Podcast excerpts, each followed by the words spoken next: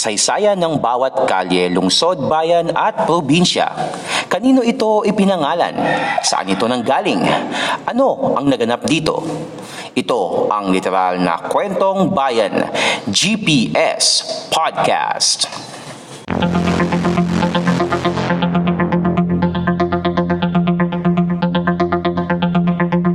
GPS Podcast.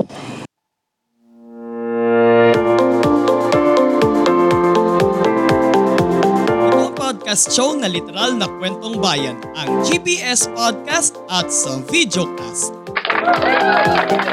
Ngayon po ngayon ay napapakinggan sa Spotify, Anchor, Pocket Cast, Google Podcast, sa Red Circle at pati na rin sa Apple Podcast. And also, napapanood rin po tayo ngayon sa YouTube at sa Facebook. So kung kayo pa ay nanonood sa ating YouTube channel na Podcast ni Mans, huwag niyo pong kalilimutan na mag-subscribe at i-click ang notification bell button para masundan niyo po yung mga susunod na episodes ng GPS Podcast na lagi po nating ina-upload tuwing biyernes. At kung kayo po ay nanonood sa ating Facebook page, The Podcast ni Mans, huwag niyo pong kalilimutan na i-like at i-follow ang ating page. Oh, na-miss ko yung ganitong concept sa totoo lang. Ang hirap pag-setup nung ano, nung newscast nung sa previous series natin sa GPS Podcast, yung, yung headline series natin. Kaya kailangan talaga na mag-formal ka talaga at magbihis ka parang newscaster. Kaya ngayon, ah, tapos na yung headline series natin at balik na tayo sa dati nating concept. Ngayon mga kapodcast, pumasok na tayo sa buwan ng Agosto. Lalo na pat pinagdiriwang ngayon. Di ba malapit na yung pagdiwang yun ni Enzo? Yung National Heroes Day. And syempre, may kinalaman dito yung ating panibagong serye na pag-uusapan natin ngayong buwan ng Agosto dito sa GPS Podcast. Tungkol nga ba sa nito mga kapodcast? Ito ay ah, tungkol sa mga kampo ng militar at ng pulisya sa iba't ibang bahagi ng Pilipinas. Kaya naman, ang pamagat ng ating panibagong serye ngayong buwan ng Agosto ay Kampo. Napakasimple lang. Kampo. Kampo ng militar, kampo ng pulis, lahat ng yan, pag-uusapan natin. Okay? At sa apat na biyernes ng Agosto mga kapodcast, pag-uusapan natin ang mga kampo ng militar at pulisya mula Metro Manila, Luzon, Visayas at Mindanao. Sa unang bahagi ng ating serye ng kampo, pag-uusapan natin ang mga military and police camps sa Metro Manila.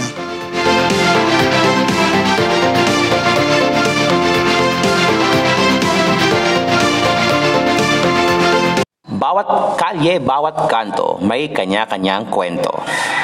Tunghayan dito sa GPS Podcast.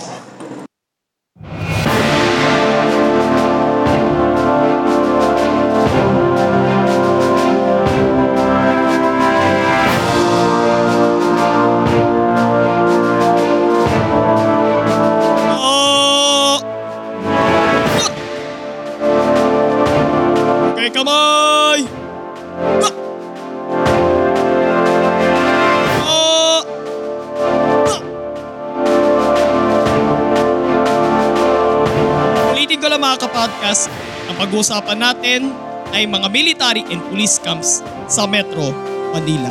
So, magsisimula tayo sa pambansang himpilan ng ating kapulisan sa Camp Crame.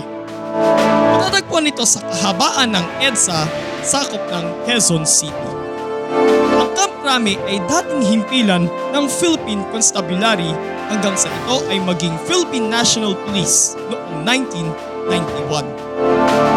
Yan ang isa sa mga rallying points noong 1986 EDSA People Power Revolution. Ang Crame ay isinunod sa pangalan ng kauna-unahang Pilipinong hepe ng Philippine Constabulary, si Brigadier General Rafael Crame, ako ng Kastilang Gobernador General na si Joaquin Rafael de Crame. Katapat ng Camp Crame sa Quezon City ang Camp Aguinaldo, unang himpilan naman ng Armed Forces of the Philippines. Itinatag ito noong 1935 bilang Camp Murphy sa pangalan ng, ng huling Amerikanong Gobernador General at unang High Commissioner na si Frank Murphy. Kaya pag nagawi ka sa bandang Cubao mga kapodcast, may makikita kayo doon na biyahe ng jeep na Cubao Murphy. So saan nga ba matatagpuan yung Murphy? Doon mismo sa may area malapit sa Camp Aguinaldo. Sabi ko nga, ang dating tawag doon sa Camp Aguinaldo ay Camp Murphy. So tuloy tayo. Noong 1965 nang ito ay maging Camp Aguinaldo. Mula naman sa pangalan ng unang Pangulo ng Republika ng Pilipinas na si Emilio Aguinaldo.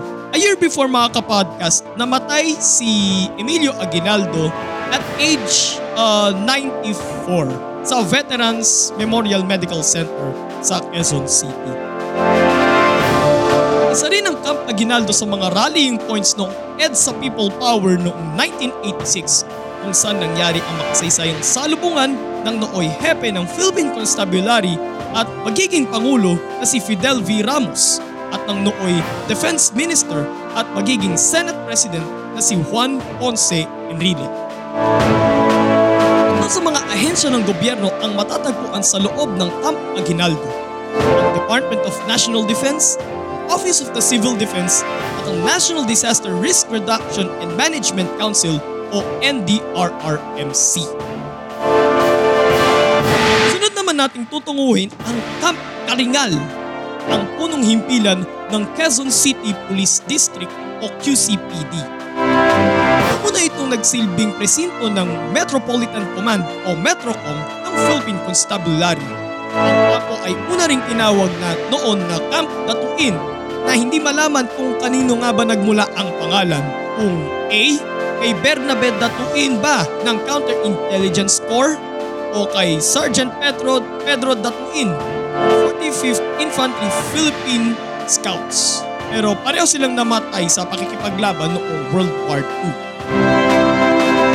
8, taong 1986 nang ang Camp Datuin ay maging Camp Karingal na isinunod kay Brigadier General Tomas Karingal, isa sa mga nakipaglaban sa mga Hapon noong World War II at nagsilbi ring hepe ng Quezon City Police Department sa loob ng mahigit dalawang dekada. Taong 1984 nang ma-assassinate si Karingal ng Alex Bongkayaw Brigade ng rebeldeng komunistang grupong New People's Army. Muna naman tayo sa kabisera ng ating bansa, ang Maynila. Dito kasi matatagpuan ng Naval Station Jose Andrada, ang punong himpilan ng Philippine Navy.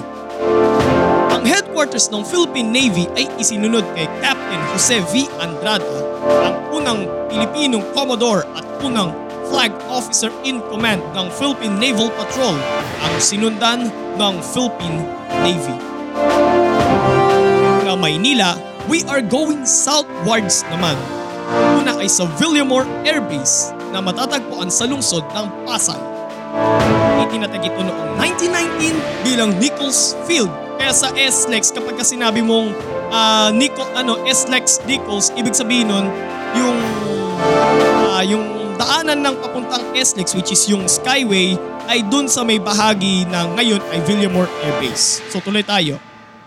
Itinatag ito noong 1919 bilang Nichols Field, isang military airfield ng mga Amerikano.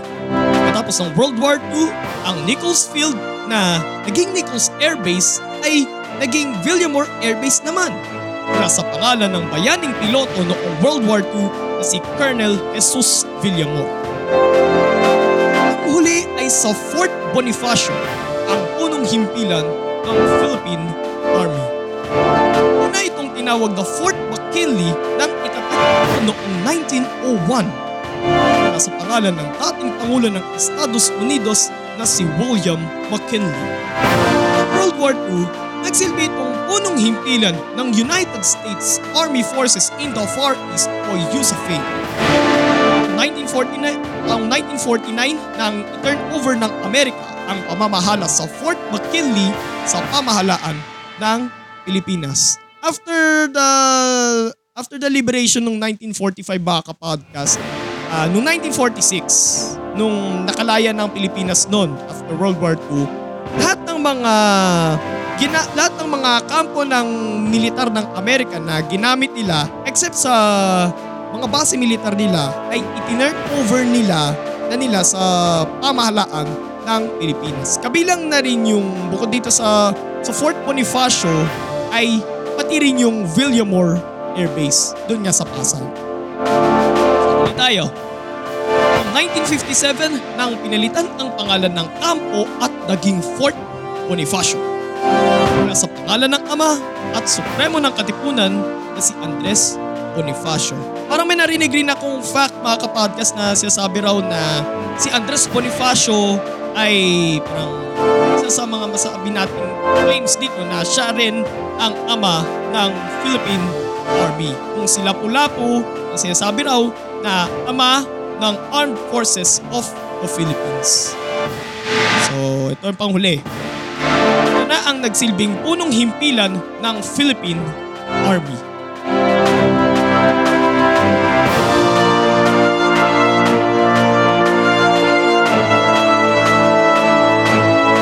GPS Podcast.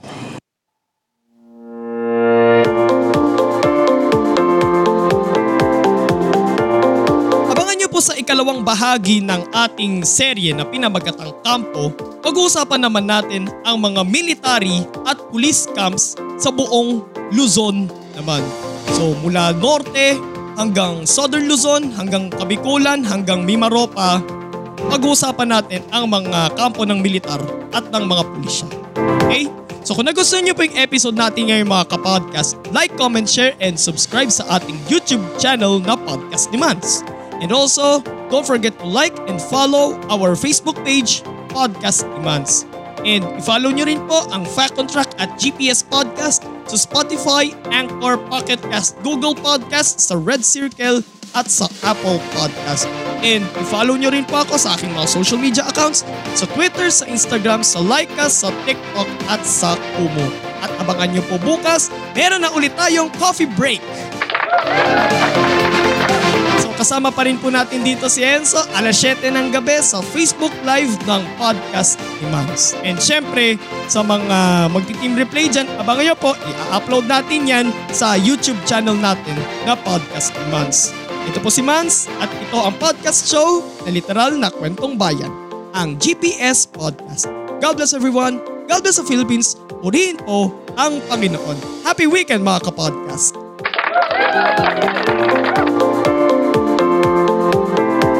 Ito ang GPS Podcast. Walang chismisan, kwentuhan lang.